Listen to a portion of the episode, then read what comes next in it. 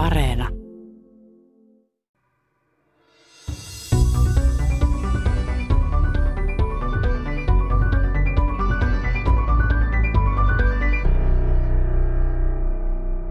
Tämän tiedeykkösen päähenkilö on alkuhirkon tärkein teologi Paavali, joka syntyi juutalaiseen perheeseen reilut 2000 vuotta sitten, siis samoihin aikoihin kuin Jeesus Nasaretilainen. Heidän tiensä kohtasivat kuitenkin vasta Jeesuksen ristintien ja pääsiäisen jälkeen. Ennen kääntymystään kristinuskoon juutalainen Paavali, silloiselta nimeltään Saul, vainosi kristittyjä, mutta koki voimakkaan kääntymyksen matkalla Damaskoon. Paavali sokaistui kirkkaan näön vuoksi ja kertoi kohdanneensa ylösnouseen Jeesuksen. Tämä kohtaaminen muutti Paavalin elämän ja hän alkoikin julistaa ilosanomaa Kristuksesta.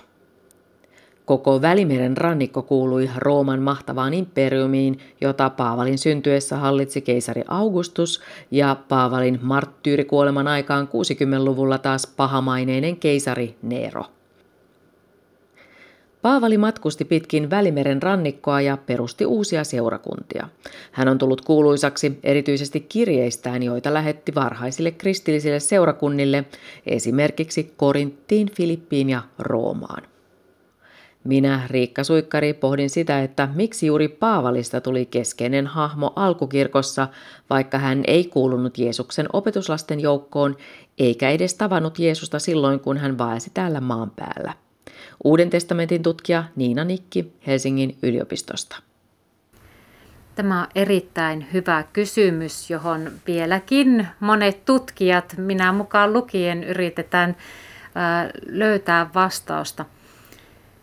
Yksi semmoinen ilmeinen asia on tietenkin se, että, että Paavali onnistui tarjoamaan sellaisen version juutalaisuudesta, johon oli hyvin helppo kääntyä. Eli kun Paavali ei edellyttänyt näiltä, näiltä pakanuudesta kääntyviltä sitä koko Mooseksen lain noudattamista rituaalisäädöksineen, ruokasäädöksineen, ympärileikkauksineen, niin se oli varmasti ihan käytännön tasolla monille semmoinen helpommin tavoitettava ja houkutteleva vaihtoehto.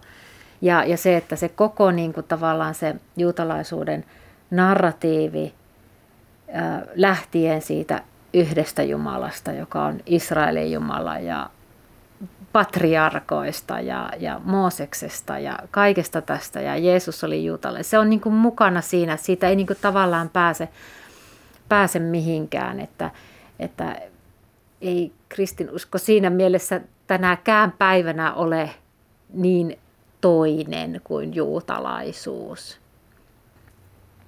Ja minun tekisi mieli sanoa, että, että yksi tekijä muiden joukossa on voinut olla myös se, että ihan nämä Paavalin kirjeet. Kirjeet oli tuohon aikaa muodissa ja, ja tota, äm, esimerkiksi antiikin filosofit kirjoitteli kirjeitä seuraajilleen ja, ja eliitin miehet kirjoittelivat tämmöisiä ystävyyskirjeitä ja, ja jollakin tavalla Paavali omia kirjeitään kirjoittaessaan niin kuin oli muodikas.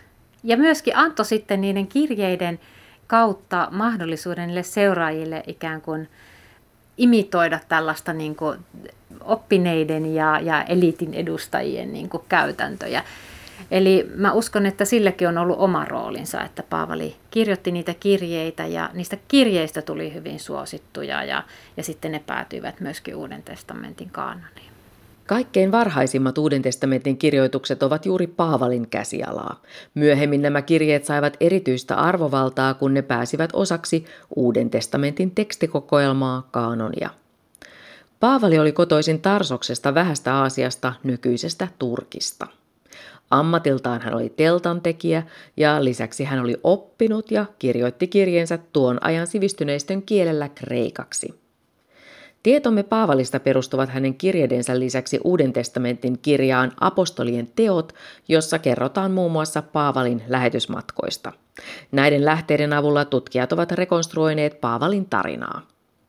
Varhaisista kristityistä kirjoittavat lisäksi myös esimerkiksi antiikin historioitsijat Takitus ja Svetonius sekä filosofi Epikteetos ja keisari Markus Aurelius. Heistä kuulemme lisää myöhemmin. Mikä oli Paavalin sanoman ydin, Uuden testamentin dosentti Niko Huttunen Helsingin yliopistosta? Paavalin sanoman ydin oli varmaan se, että Kristus on kuollut, mutta hän on ylösnoussut ja kaikki, jotka uskoo Kristukseen, voi pelastua siinä merkittävässä maailmanhistoriallisessa käänteessä, joka on tulossa ja Kristushan on silloin tulossa takaisin ja sen jälkeen kaikki muuttuu toisenlaiseksi. Ja mitä tämä käänne pitää sitten sisällään? No tämmöinen vanha maailmanjärjestys heikkouksineen ja huonouksineen tulee katoamaan. Öö, tämmöiset valtajärjestelmät lakkaa. Jumala on kaikki kaikessa ja sen jälkeen ei ole mitään auktoriteetteja. Se on niin kuin tämmöinen suora, suora te, ei demokratia, vaan suora teokratia. Ja tota, ihmiset muuttuvat toisenlaiseksi. Sukupuolten väliset erot tulee kaikkoamaan. Että tähän elettiin jo niin kuin siinä seurakuntaelämässä vähän niin kuin valmistellen. Että tämmöinen niin kuin Paavalin kirjeessä näkyvä tämmöinen kaste puhe tai kastekehotuspuhe, jossa siis ei ole orjaa eikä vapaata, että yhteiskunnan hierarkia kato ei ole miestä eikä naista sukupuoli erot katoaa ja sitten, sitten ei ole juutalaista eikä kreikkalaista, siis niin kuin tämmöiset kansalliset eroavaisuudet, ne, nämä ylitetään. Ja nyt tavallaan seurakunnassa vielä ja yhteiskunnassa on orja ja vapaa ja mies ja nainen ja se on ihan ok, että se on niin kuin tavallaan poistumassa oleva kuvio. Tuohan kuulostaa miltei vaaralliselta tuohon aikaan, tuommoinen puhe Totta kai. maailmasta. Tot, totta kai, mutta saman pitää muistaa, että, että Paavalihan ei ole missään tapauksessa vallankumouksellinen. Se ei sano niin, että nyt pitäisi niin kuin muuttaa nämä tämän maailman asiat, vaan koska se kuuluu tavallaan siihen tulevaan maailmaan, johon meidän pitää suuntautua, niin tota, ei, ei se, se sanoo, että esivaltaa pitää totella. Ja tota, tämä pelataan nyt täällä tällä, tällä jutulla, mutta ollaan henkisesti ollaan jo irrottautumassa tästä kaikesta. Tällähän on ollut siis semmoinen mielenkiintoinen seuraus sitten niin kuin tulevina vuosisatoina, että kun se Jeesus ei sitten palannutkaan ihan niin nopeasti kuin Paavali oletti, niin tämä rupeaa vaikuttamaan tämmöisenä henkisenä aromina tämmöiset niin kuin, tämmöiset niin kuin er, erot, erottelujen poistumiset. Niin, että esimerkiksi or, orjuus näyttää jo varhaiskristityille muodostuvan hyvin pian niin kuin semmoiseksi ongelmajutuksi. Sitä ei missään vaiheessa kielletä. Olisikohan 1800, 1700, 1800-luvulla ensimmäisen kerran tullaan semmoisia ajatuksia, että tämä orjuus pitää kertakaikkisesti lakkauttaa. Mutta se on koko ajan niin ongelma vähän ja sitä työnnetään vähän kauemmas. Sä et toista kristittyä ei ainakaan saa, saa orjuuttaa. No sen takia pitää mennä hakemaan jostain Afrikasta niitä orjia, mutta sitten mutta nehän tulee kristityiksi sittenkin. No, mutta sittenhän me tehdään hyvää lähetystyötä, eli orjuuttaminen on lähetystyö, mutta koko ajan tämmöinen niin kuin selittelymalli tulee. Mutta se, se, mistä se niin kuin ongelma tulee, mihin näitä selityksiä jatkuvasti tarvitaan ja näitä kaikenlaisia kippoja, se nousee siis siitä, että ei orjaa eikä vapaata. Ja sitten toisaalta Paavalikin jo on sitä mieltä, että, että tämä täällä, täällä maan päällä oleva yhteiskuntajärjestys säilyköön semmoisena kuin se Joo. nyt on. Joo, eli se, se, ei, niin kuin, se ei tee vallankumousta, vaan se rupeaa niin kuin rapauttamaan tämmöisiä niin kuin aatteellisia perustuksia siinä, joka sitten vähitellen niin kuin muuttaa tavallaan evolutiivisesti on muuttanut. Mutta tämähän on ihan tämmöinen niin kuin unintended consequence, eli Paavalille ei ole ollut niin kuin ajatusta tästä, koska se Jeesuksen paluu ei tapahtunutkaan niin nopeasti, vaan tämä hänen julistuksensa jäi tänne nyt sitten leijumaan. Paavali puhuu itsestään apostolina. Otetaanpa siis selvää, millainen henkilö on apostoli. Joo, Joo tästä tämä apostolitermi on, on hyvin niin kuin väljästi käytetty, riippuu siitä käyttäjästä, mitä se milloinkakin tarkoittaa.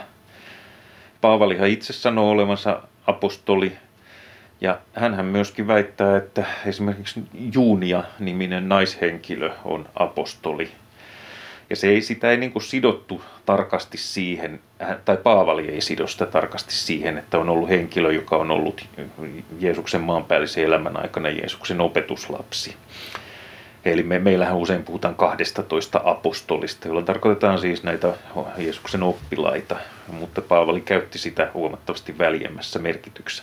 Apostolisanahan tarkoittaa viestinviejää. Et, ja se tunnetaan ihan, ihan tota, normaalista kreikan kielestä se, se termi, että se on niin tämmöinen sanansaattaja ja viestinviejä. No sitten Paavalista tosiaan kerrotaan apostolien teoissa ja sitten toisaalta Paavali lähettää näitä kuuluisia kirjeitään, mutta nykytutkimuksen mukaan kaikki näistä kirjeistä ei suinkaan ole Paavalin itsensä kirjoittamia, vaan osa on sitten joidenkin muiden kirjoittamia. Miksi näin? No antiikin aikana on itse asiassa aika tavallinen ilmiö, että tota, tämmöisen suurmiehen nimissä laaditaan uusia kirjeitä. Osittain sillä lailla kirjeelle saadaan auktorit, tarvittava auktoriteetti omille kirjoituksena. Toisaalta on tehty vähän hengessä, että mitä Paavali sanoisi tänään tai mitä Platon sanoisi tähän asiaan. Ensin tavallaan niin kuin etsitään ja tehdään ikään kuin siinä, siinä hengessä. Tämä suhtautuminen tällaiseen niin kuin pseudonyymiseen, siis tavallaan väärällä nimellä kirjoittamiseen oli sillä lailla kaksijakonen, että jos joku vastusti niitä ajatuksia, mitä siinä kirjassa oli, niin sitten kerrottiin kyllä, että nämä on väärennöksiä. Mutta toisaalta ei se nyt niin vakavaa ollut, jos se edisti oikeaa asiaa, niin sitä saattoi, saatto panna sitten toisen nimissä. Mihin se perustuu, että nykyään ajatellaan, että jotkut nämä kirjeet eivät ole aitoja? Mistä sen voi lukea?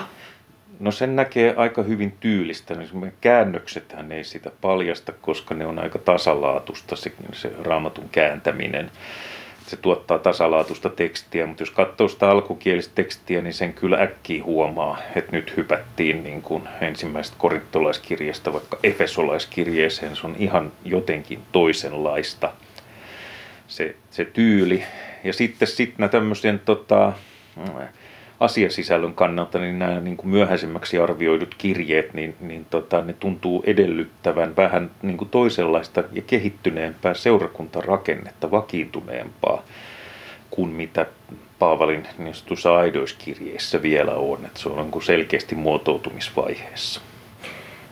Mitä me tiedämme Paavalista muuten? Onko säilynyt jotain semmoisia muita historiallisia lähteitä Uuden testamentin ulkopuolella, jotka kertoisivat Paavalin elämästä? Yksi tämmöinen merkittävä tieto, joka tulee Uuden testamentin ulkopuolelta, on se, että Paavali kuoli Neeron vainoissa Roomassa.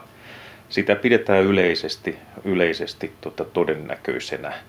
Ja tietoa vahvistaa toki se, että apostolien teot loppuu jotenkin kummallisesti, kun Paavali odottelee siellä tuomiotaan, eikä tahdo tulla niin kuin yhtään mitään ratkaisua sille, kun se juoni on jotenkin selkeästi vienyt siihen, siihen suuntaan.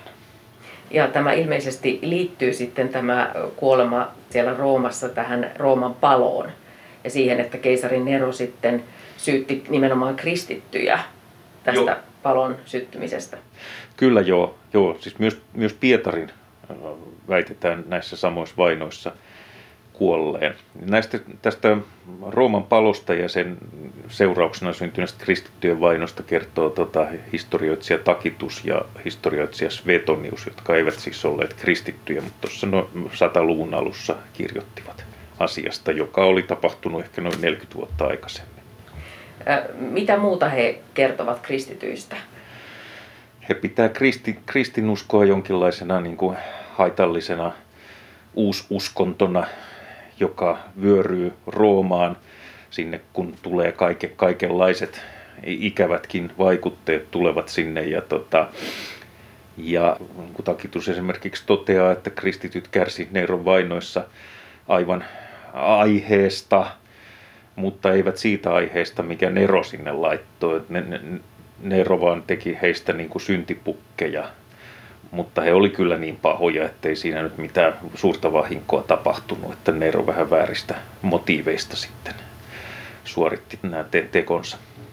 Entä sitten Plinus nuorempi, joka tunnetaan siitä, että äh, hän selosti Vesuviuksen purkausta, joka sitten jätti alleen Pompeiin, niin mitä Plinius nuorempi sanoi kristityistä? Joo, Plinius nuorempi oli tota, tämmöinen käskynhaltija tuolla vähän Aasian nykyisen Turkin, Turkin eräällä alueella. Ja tota, hän, hänellä on suuri huoli siitä, että mitä tapahtuu, kun tota, temppelit ja uhritoimitukset alkaa lamaantumaan ja tota, porukat rupeaa keskittymään kristinuskoon, että miten näiden, pitäisi, miten näiden kanssa pitäisi toimia. Hän kirjoittaa kirjeen keisari Trajanukselle ja saa sitten sieltä ohjeita, että, e, että, että kuinka, kuinka asioissa kuuluu toimia. Ja hän kertoo jo sitten siinä Trajanukselle eräistä toimenpiteistä, mitä hän on ryhtynyt kristittyjä vastaan ja sanoo, että temppeleissä alkaa taas, taas tota toiminta virota ja tota, uhreja suoritetaan jälleen ja että onko tämä nyt oikein. Ja Trajanus suurin piirtein sanoi, että joo ihan oikein, mutta nimettömiä ilmiantoja ei kannata kuunnella. Sitten on näitä äh, sellaisiakin äh, antiikin ajattelijoita, jotka puhuvat kristinuskosta positiivisempaan sävyyn. Joo, mielenkiintoinen, että usein näistä kristinuskon var, niin kuin ei-kristityistä varhaisimmista kertoista nostetaan esiin nämä kielteiset. Se ehkä vahvistaa tätä tämmöistä niin kuin vaino, vainoajattelua, että kristitythän eivät olleet suinkaan niin kuin koko ajan vainottuja, vaan nämä vainot oli semmoisia usein paikallisia ja, ja tota, ajoittaisia. Vasta 2500-luvulta alkaen tulee näitä tämmöisiä yleisvaltakunnallisia vainoja ja nekin kestää vain tietyn periodin, periodin ajan. Mutta että siinä 100-luvulla esimerkiksi varhaisimpia on noin 110-luvulla vaikuttanut stoalaisfilosofi Epikteetos, joka mainitsee ohimennen kristittyjä. Näin ilmen, ilmenee selvästi, että hän olettaa kuulijoiden ymmärtävän, mistä puhutaan. Se voi vain viitata näihin eh, tietyllä tavalla. Ja Epiktetos ajattelee, että kristityt on suunnilleen aika hyveellisiä. Eh, heillä on nyt vähän kummallisia ja vääriä uskomuksia, että ne ei ole ihan kunnon stoalaisia, mutta tota, nyt elämäntavoissaan niin aika, aika niin kuin pitkälle kehittyneitä. Ja ne vainot on kyllä to, tosia, koska nämä niin kuin kaikki, esimerkiksi Epikteetos, Markus Aurelius, ää, Lukianos ja sitten vielä Galenoskin kertoo siitä, että kuinka nämä niin kuin rohkeita, ne on pelottomia nämä, nämä tota, kristityt näiden vainojen, vainojen edessä. Galenos, joka noin vuoden 200, joka on siis tämmöinen niin kuin lääketieteen jonkinlaisena isänä tunnettu henkilö, niin hän, hän antaa äärettömän positiivisen niin kuin käsityksen kristityistä ja toteaa, että he, he uskovat kaikenlaisiin hassuihin myytteihin, mutta niiden voimasta heistä tulee, heistä tulee semmoisia, että he elävät kuin hyvät parhaimmat filosofit. Aika positiivisesti sanottu. Joo, joo. että tämä niin kuin ehkä muuttaa sitä kuvaa, että, että se ei ollut ainoastaan tämmöistä vihamielistä se suhtautuminen. Se saattoi olla sellaista niin kuin vähän alaspäin katsovaa, mutta sinänsä niin kuin ihan suvaitsevaa se suhtautuminen myöskin. Uuden testamentin tutkija Niko Huttunen kertoo ohjelmassa myöhemmin esimerkiksi Paavalin avioliittokäsityksestä sekä hänen ajatuksistaan liittyen naisiin ja homoseksuaaleihin. Nämä aiheet kun tuppaavat nousemaan esiin edelleen nykyaikana, aina kun kysytään, että mitä raamattu sanoo näistä asioista. Tässä vaiheessa Uuden testamentin tutkija Niina Nikki kertoo, mitä merkitsi se, että apostoli Paavali oli diaspora-juutalainen – Diaspora-juutalaisuus tarkoittaa sitä juutalaisuutta, joka oli Israelin alueen ulkopuolella. Se tarkoittaa tietenkin sitä, että kun diaspora-juutalaiset elivät siellä ympäri Välimeren aluetta ja Mesopotamiassakin, niin tuota, he sai tietysti paljon erilaisia kulttuurisia vaikutteita millaisia vaikutteita nimenomaan apostoli Paavali sai? Ensinnäkin äh, ihan kielellinen vai- vaikutus, eli Paavali käyttää kreikan kieltä. Äh, hän kirjoittaa kreikaksi, hän äh, lukee raamattua, eli kristittyjen vanhaa testamenttia kreikaksi. Ja, ja tota, hän on saanut ilmeisesti juutalaisen koulutuksen siellä Vähä-Aasiassa, Vähässä Aasiassa, missä hän asui, mutta sekin on mahdollisesti ollut kreikan kielinen. Entä mitä merkitsi se, että Paavali oli taustaltaan fariseus? Joo, Paavali tosiaan itse, itsekin mainitsee, että hän on, hän on ollut fariseus. Se tarkoittaa sitä, että hän on kuulunut sellaiseen sen ajan juutalaisuuden, voisiko sanoa, herätysliikkeeseen tai hurs, hurskausliikkeeseen, jonka edustajat sitten suhtautuivat uskoon ja Mooseksen lain noudattamiseen hyvin vakavasti. No, Uudessa testamentissa Paavalista kerrotaan erityisesti apostolien teoissa. Tietenkin toisaalta hänen omat kirjeensä kuvaavat hänen toimiaan, mutta myös apostolien teoissa kerrotaan Paavalista. Mitä siellä kerrotaan hänestä?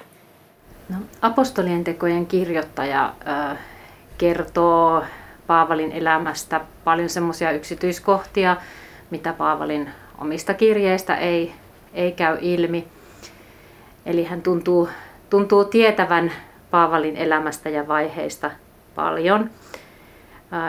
Monilta osin ne tiedot on ihan yhteneväisiä Paavalin kirjeiden kanssa. Esimerkiksi jotkut matka, matkareitit, mitä Paavali on, on tehnyt ja missä hän on oleskellut, niin ne täsmää aika hyvin. Mutta apostolien tekojen kirjoittajalle Paavali on kuitenkin semmoinen suuri sankari, että, että tota, hän tietysti vähän puolueellisesti kuvaa sitten, sitten Paavalia, Paavalia hyvin myönteisessä hengessä. Ja, ja apostolien tekojen kirjoittaja oli sitten sama kuin Luukkaan evankeliumin kirjoittaja. Kyllä, ja siksi hänestä usein käytetäänkin nime, nimitystä Luukas, vaikka, vaikka eihän Luukkaan evankeliumin kirjoittajankaan nimeä tiedetä. No, apostolien teot antaa alkukirkosta varsin auvoisen kuvan. Millaisen? No, apostolien tekojen kirjoittajan, eli tämän Luukkaan ähm, yhtenä tärkeänä tehtävänä varmaan siinä hänen, hänen äh, teoksessaan on ollut osoittaa, että kuinka, kuinka harmoninen se aivan varhaisin kristillisyys oli ja kuinka, kuinka hyvin se myöskin toisaalta sopeutuu siihen sen ajan äh, kreikkalaisroomalaiseen yhteiskuntaan. Eli, eli se on ollut hänelle tärkeä korostus. Sitten jos verrataan niitä, sitä apostolien tekojen kuvausta siihen, mitä Paavalin omista kirjeistä käy ilmi, niin sitten niissä on pientä ristiriitaa. Eli, eli Paavalin, Paavalin omista kirjeistä voisi päätellä, että, että nämä aivan, aivan varhaisimmat kristilliset toimijat ei ole suinkaan aina olleet niin niin liikuttavan yksimielisiä kaikesta, kun he siellä apostolien teoissa on. Annatko jonkun esimerkin? No, tärkeä esimerkki koskee sitä, että millaisia erilaisia mielipiteitä varhaisessa kirkossa oli siitä, että, että miten pakanuudesta Jeesuksen seuraajiksi kääntyvien tulisi toimia, tulisiko heidän alkaa noudattaa Mooseksen lakia, ympärileikkauttaa itsensä, noudattaa ruokasäädöksiä. Paavali oli pitkälti sitä mieltä, että näin, näitä ei tarvitse tehdä ja sitten, sitten se varhainen kristillinen kirkko Jerusalemissa, niin siellä oli sitten vähän toisen suuntaisia ajatuksia. Mikä suhde Paavalilla oli sitten apostoli Pietariin ja, ja Jeesuksen veljen Jaakobiin ja, ja sitten apostoli Johannekseen? Paavali itse korostaa, johtuenkin juuri näistä ehkä näistä erimielisyyksistä, hän korostaa, että hän on hyvin itsenäinen toimija. Ja, ja esimerkiksi Galatalaiskirjan alussa hän, hän hyvin painokkaasti sanoi, että hän on saanut evankeliumin suoraan Kristukselta että ei, tota, ja Jumalalta, että hän ei ole sitä niin kuin perinyt niiltä varhaisilta toimijoilta, Pietarilta ja Jaakobilta Jeesuksen veljeltä, jotka siis ovat olleet historiallisen Jeesuksen seurassa. Mutta kuitenkin sitten Paavali itsekin myöntää, että hän on ollut heidän kanssaan tekemisissä. Hän on käynyt Pietarin kanssa juttelemassa ja, ja ilmeisesti saanut sieltä paljon, paljon kuitenkin tietoa. Mutta se, että Paavali tosiaan korostaa sitä itsenäisyyttä, niin se on mun nähdäkseni osa sitä, sitä että hän myöntää sen, että siellä on ollut tämmöisiä ongelmia. Mitä sitten, mitä Paavali kertoo Jeesuksesta näissä kirjeissään? No Jeesushan on Paavalle tietenkin ihan hirmuisen keskeinen, keskeinen tota niin, henkilö. Ja Paavali kyllä tietää historian Jeesuksesta yhtä sun toista, se käy sieltä, sieltä ilmi. Mutta samaan aikaan on sanottava, että, että Paavali tuntuu jotenkin kuitenkin oleva kiinnostuneempi siitä ylösnouseesta Kristuksesta, jonka kanssa hän sitten myöskin jollain tavalla seurustelee, että hän kertoo siellä myös, että mitä, mitä esimerkiksi ylösnoussut Kristus on hänelle sanonut, kun hän on pyytänyt poistamaan sen piikin lihastaan. Ja, ja tällä tavalla, että, että Paavalle tuntuu kuitenkin olevan tärkeämpi se, se ylösnoussut ja koko ajan niin kuin läsnä oleva Kristus, joka sitten myöskin palaa, palaa joskus. Ja tämä on tietyllä tavalla ihan ymmärrettävää siinäkin mielessä, että historiaa Jeesushan ei, ei omasta kuolemastaan ja, ja ylösnousemuksestaan tietenkään paljon puhellut. Eli sitten kun siitä tulee niin kuin se, se varhaisen kristinuskon fokus, siirtyy siihen, että, että Kristus nousi kuolleista ja palaa pian, niin, niin se jotenkin on myöskin ymmärrettävää, että, että se, se on siinä niin kuin jotenkin keskiössä. Apostolien tekojen lisäksi saamme Paavalin elämästä ja työstä yhtä ja toista tietoa hänen kirjeidensä välityksellä. Niina Nikki jatkaa. Usein sanotaan, että Paavalin kirjeistä välittyy jotenkin semmoinen hyvin äkkipikainen ja, ja kiukkuinen ja, ja oman tehtävänsä ja arvonsa tunteva, tunteva henkilö. Se on osi ihan totta, mutta sitten toisaalta mitä enemmän tutkii, tutkii antiikin retoriikan keinoja ja, ja semmoisia retorisia, retorisia ty- tyylejä, niin tuota, sitä enemmän jotenkin näkee myös niiden vaikutusta niissä Paavalin, Paavalin teksteissä ja, ja jotenkin jotkut esimerkiksi niistä kiukun ilmauksista niin sitten osoittautuvatkin hyvin tämmöisiksi konventionaalisiksi retorisiksi keinoiksi. Mutta muuten, muuten Paavallista niin sitten kirjeestä saa lähinnä, lähinnä selkoa niistä hänen matkoistaan, niistä voi rekonstruoida niitä, niitä matkareittejä ja, ja sitä, että missä hän oli milloinkin ja, ja miten hän suhtautuu niihin kirjeen vastaanottajiin ja, ja kuinka, kuinka innokas hän on myöskin siinä asiassaan ja kuinka paljon hän niin kuin panostaa siihen niiden seurakuntien hyvinvointiin ja, ja kantaa heistä huolta ja käy tällaista kirjeenvaihtoa heidän, heidän kanssaan. Ilmeisesti oli niin, että siellä varhaisessa kirkossa oli, oli sitten todella monenlaisia näkemyksiä ja tämä varhainen kirkko oli monimuotoinen. Kyllä. Ja tämä käy ilmi just siinä, että ne ihan varhaisimmat toimijat jo, Paavali ja sitten toisaalta nämä historiallisen Jeesuksen seuraajat, eivät olleet ihan samalla sivulla kaikkien asioiden suhteen. Eli se, se ähm, moniäänisyys alkaa jo sieltä hirveän varhaisesta vaiheesta. Ja sitten vaan niin kuin lisääntyy ja lisääntyy ajan mittaan. Tämä on mun mielestä niin kuin merkittävä asia ottaa huomioon, koska aika usein vieläkin kuulee eri, eri kristillisten ö, liikkeiden ja, ja ihmisten väitteitä siitä, että juuri tämä liike edustaa sitä aitoa, oikeaa, alkuperäistä kristinuskoa. Ja, ja tota niin, kuitenkin tutkimuksen näkökulmasta on niin, että mitä, mitä pidemmälle me sitä kaivellaan sitä niin kuin historiaa, niin sitä, sitä kauemmaksi se haave siitä yhdestä ainoasta alkuperäisestä kristiuskosta sitten niin kuin katoaa. No kuitenkin sitten jo varhaisessa vaiheessa kristityillä tuli tosi tärkeäksi se, että erotetaan harhaopit siitä oikeasta uskosta. Milloin tämmöinen vaihe alkoi? Se alkaa melko varhaisessa vaiheessa jo. Uuden testamentin sisällä on tekstejä, joita on kirjoitettu nimenomaankin juuri Paavalin nimissä, joissa sitten niin kuin tähdennetään semmoista tiettyä tiettyä oikeaa oppia ja varoitellaan kaikenlaisesta toisella tavalla opettavista.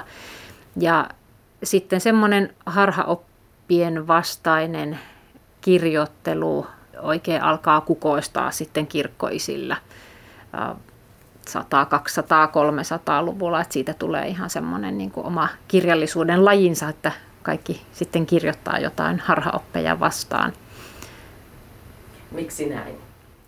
Siinä on varmasti semmoinen jonkinlainen niin kuin yleisinhimillinen tarve erottautua muista ryhmistä ja, ja jotenkin korostaa sitä oman ryhmän niin kuin paremmuutta suhteessa muihin ryhmiin.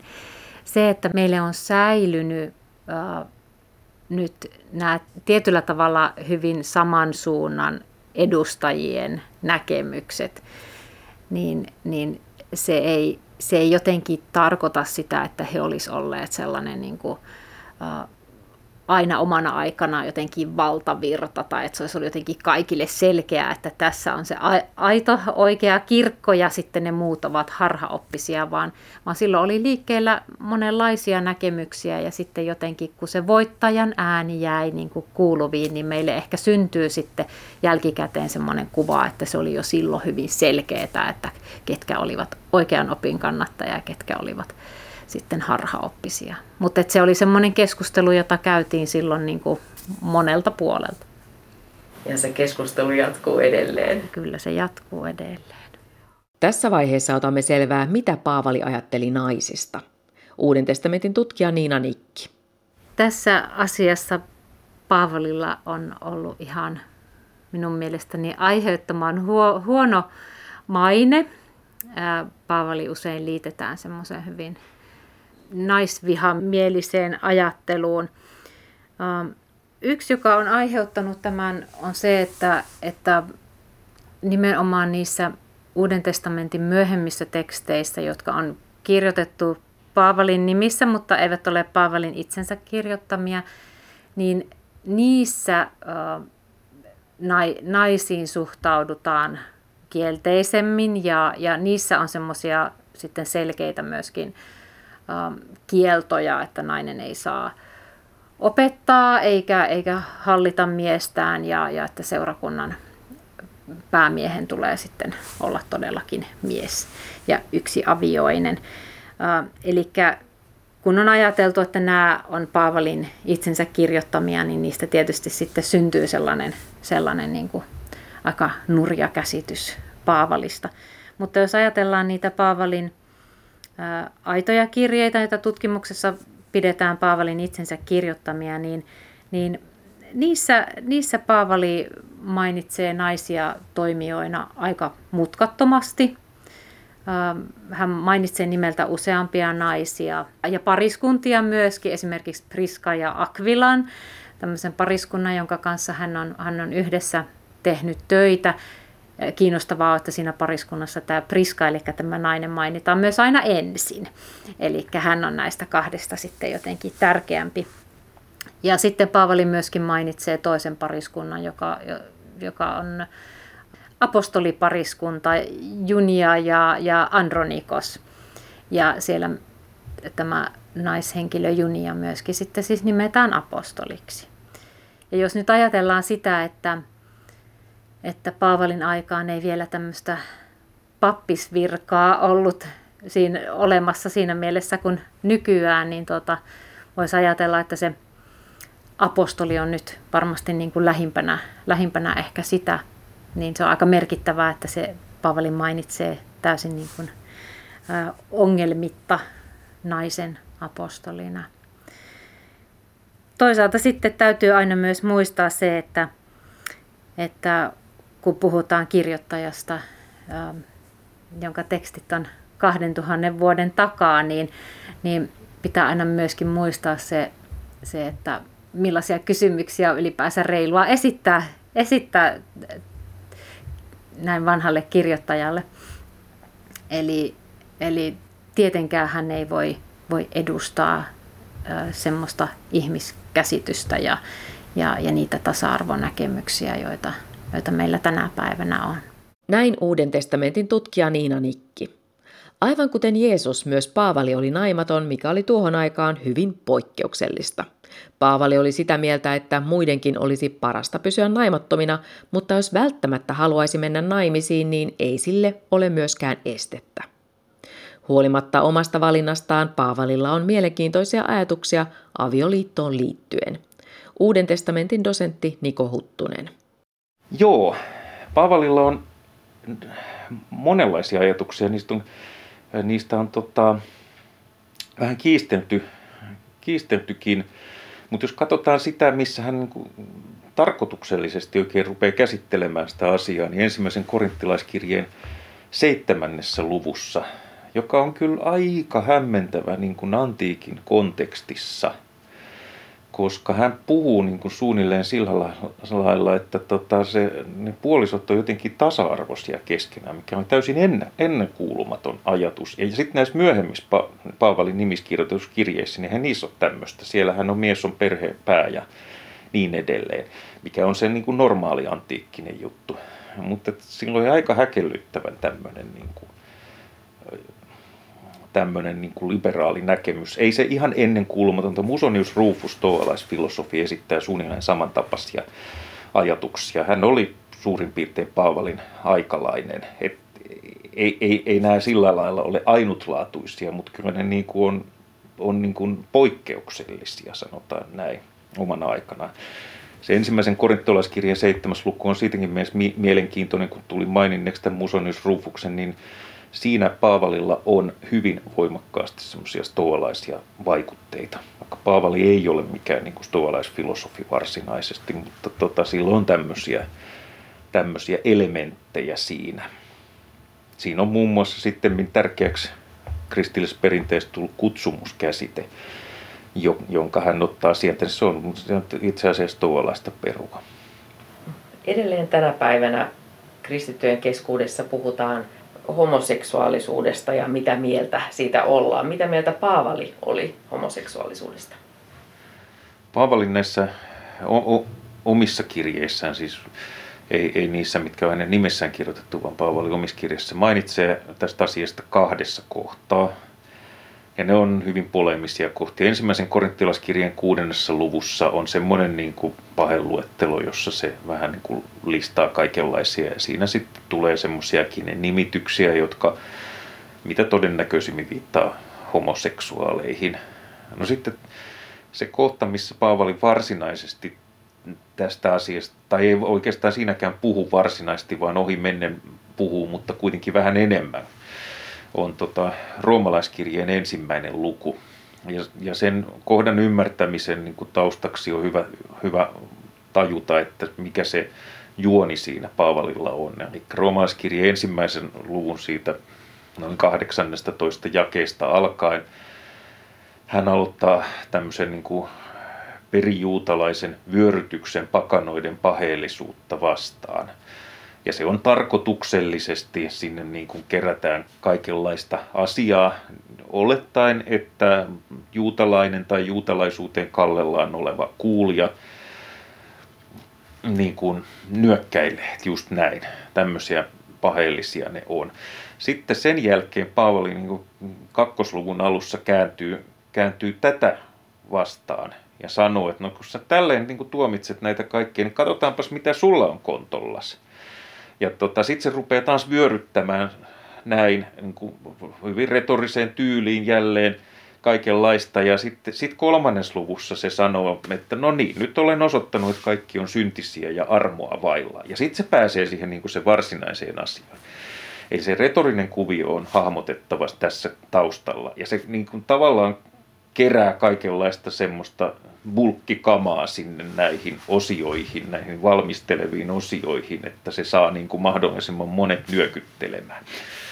No se muun muassa mainitsee sitten tässä, tässä pakanakritiikissä tämän, tämän homoseksuaalisuusasian, ja sehän on ää, siitä mielenkiintoinen kohta, että antiikin maailmassa yleensä puhuttiin tästä miesten välisestä seksistä, mutta hän tulee maininneeksi naisten välisetkin suhteet, joka, joka ei ollut kauhean tavallista, mutta se nyt sitten tulee siinä, siinä ehkä maininneeksi, ehkä sen erikoisuuden takia se luo lisää sitä retorista tehoa, että vielä tämmöistäkin.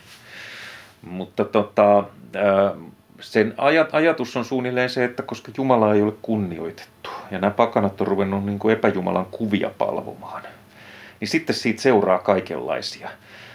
Tämä on se, mitä se siitä, siitä niin kuin sanoo. Että se ei ole mikään semmoinen niin kuin loppuun saakka mietitty, mietitty niin kuin kannanotto homoseksuaaleihin, vaan semmoista niin kuin retorista heittelyä päästäkseen sit siihen niin kuin varsinaiseen asiaan. Mutta ei, ei, ei tietenkään voi sanoa, että tällä nyt pyyhki pois sitä sisältöä, mutta ehkä se niin kuin asettaa sen semmoiseen omaan, omalle paikalleen. Me, me ei useinkaan tajuta sitä, miten niin kuin retorista se tyyli on, kun meille niistä on tullut pyhiä kirjoja. Me luetaan sitä kuin lakikirjaa ja mietitään sitten niin kuin jonkun verbimuodon niin kuin merkitystä ja vaikutusta. Mutta se toimii vähän toisella tasolla se teksti, niin kuin alun perin se on tarkoitettu toimivaksi. Sanooko Jeesus jotain homoseksuaalisuudesta? Ei mitään. Ei, ei yhtään mitään. Paavalin kutsumus oli levittää sanomaa Kristuksesta kaikille kansoille ympäri Välimeren rannikkoa, ja tämän hän myös teki innokkaasti ja tarmokkaasti. Ajan saatossa nimenomaan Paavalin edustama kristinuskon suuntaus voimistui. Uuden testamentin tutkija Niko Huttunen. Varmaan jos historia olisi mennyt toisin, niin tota, tämä Paavali olisi jäänyt tuommoiseksi kadonneeksi kuriositeetiksi, mutta sittenhän käy niin, että, että tota, 60-luvulla jälkeen Kristuksen siis ää, tuolla Israel-Palestiinan alueella syttyy tämmöinen juutalaiskapina. Ja sehän kukistetaan hyvin niin kuin voimaperäisesti roomalaiset kukistaa sen. Tämä tapahtuu kaikki siis Paavalin kuoleman jälkeen ja hyvin vähän aikaa Paavalin kuoleman jälkeen. Ja tota, siinä vaiheessa tämä Jerusalemin keskus, joka on tämmöinen voimakkaasti juutalaiskristillinen keskus, niin sehän tuhoutuu ja kristit joutuu pakenemaan siitä. Yhtäkkiä nämä voimasuhteet kääntyykin niin, että tämä tämmöinen – tämmöinen vähemmän juutalainen, pa- paavalilainen kristinusko alkaakin jyllätä ja voittaa, koska se ohjaus sieltä Jerusalemista heikkenee tai katoaa oikeastaan. Mitä Paavalille merkitsivät Jeesuksen maanpäällisen elämän viimeiset päivät? Hyvin paljon. Siis Paavali puhuu, puhuu ristiinnaulitusta Kristuksesta – todella paljon ja se puhuu siitä vielä niin kuin tietoisena siitä, että tämä on skandalon, siis skandaali, tämmöinen pahennus. Pahennus ja niin kuin se, mitä itse asiassa ihmiset nykyäänkin sanoo, että onko tämä nyt vähän mautonta, että tyyppi naulataan ristiin ja sitten tota, sitä pidetään nyt jotenkin juhlan arvoisena asiana.